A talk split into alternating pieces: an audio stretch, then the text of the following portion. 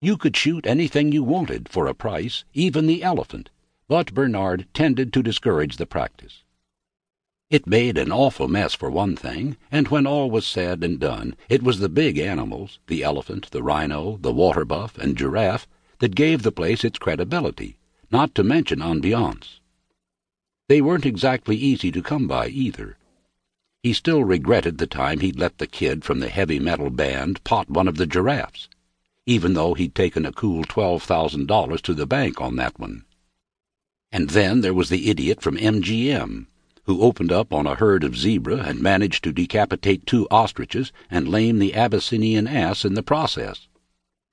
Well, it came with the territory, he supposed, and it wasn't as if he didn't carry enough insurance on the big stuff to buy out half the L.A. Zoo if he had to. He was just lucky nobody had shot himself in the foot yet, or the head. Of course, he was insured for that, too. Bernard Puff pushed himself up from the big mahogany table and flung the dregs of his coffee down the drain. He wasn't exactly overwrought, but he was edgy, his stomach sour and clenched round the impermeable lump of his breakfast cruller, his hands afflicted with the little starts and tremors of the coffee shakes. He lit a cigarette to calm himself and gazed out the kitchen window on the dromedary pen where one of the moth-eaten Arabians was methodically peeling the bark from an elm tree.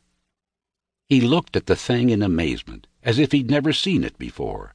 The flexible lip and stupid eyes, the dully working jaw, and made a mental note to offer a special on camels. The cigarette tasted like tin, like death. Somewhere a catbird began to call out in its harsh, mewling tones. The new people were due any minute now, and the prospect of new people always set him off. There were just too many things that could go wrong. Half of them didn't know one end of a rifle from the other. They expected brunch at noon and a massage an hour later. And they bitched about everything, from the heat to the flies to the roaring of the lions at night. Worse, they didn't seem to know what to make of him, the men regarding him as a subspecies of the blue-collar buddy regaling him with a non-stop barrage of licorice grins, dirty jokes, and fractured grammar, and the women treating him like a cross between a maitre d' and a water carrier. Dudes and greenhorns, all of them, parvenus, money grubbers, the kind of people who wouldn't know class if it bit them. Savagely snubbing out the cigarette in the depths of the coffee mug, Bernard wheeled round on the balls of his feet and plunged through the swinging doors and out into the high, dark hallway that gave onto the foyer.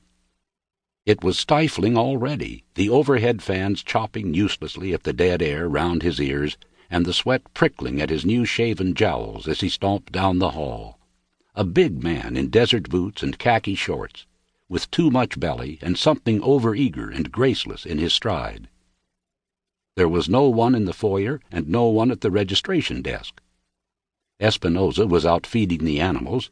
Bernard could hear the hyenas whooping in the distance, and the new girl, what was her name, hadn't made it to work on time yet, not once. The place seemed deserted, though he knew Orbelina would be making up the beds and Roland sneaking a drink somewhere, probably out behind the lion cages. For a long moment Bernard stood there in the foyer, framed against a bristling backdrop of kudu and oryx heads, as he checked the reservation card for the tenth time that morning. Mike and Nicole Bender, Bender Realty, 15125 Ventura Boulevard, Encino, California.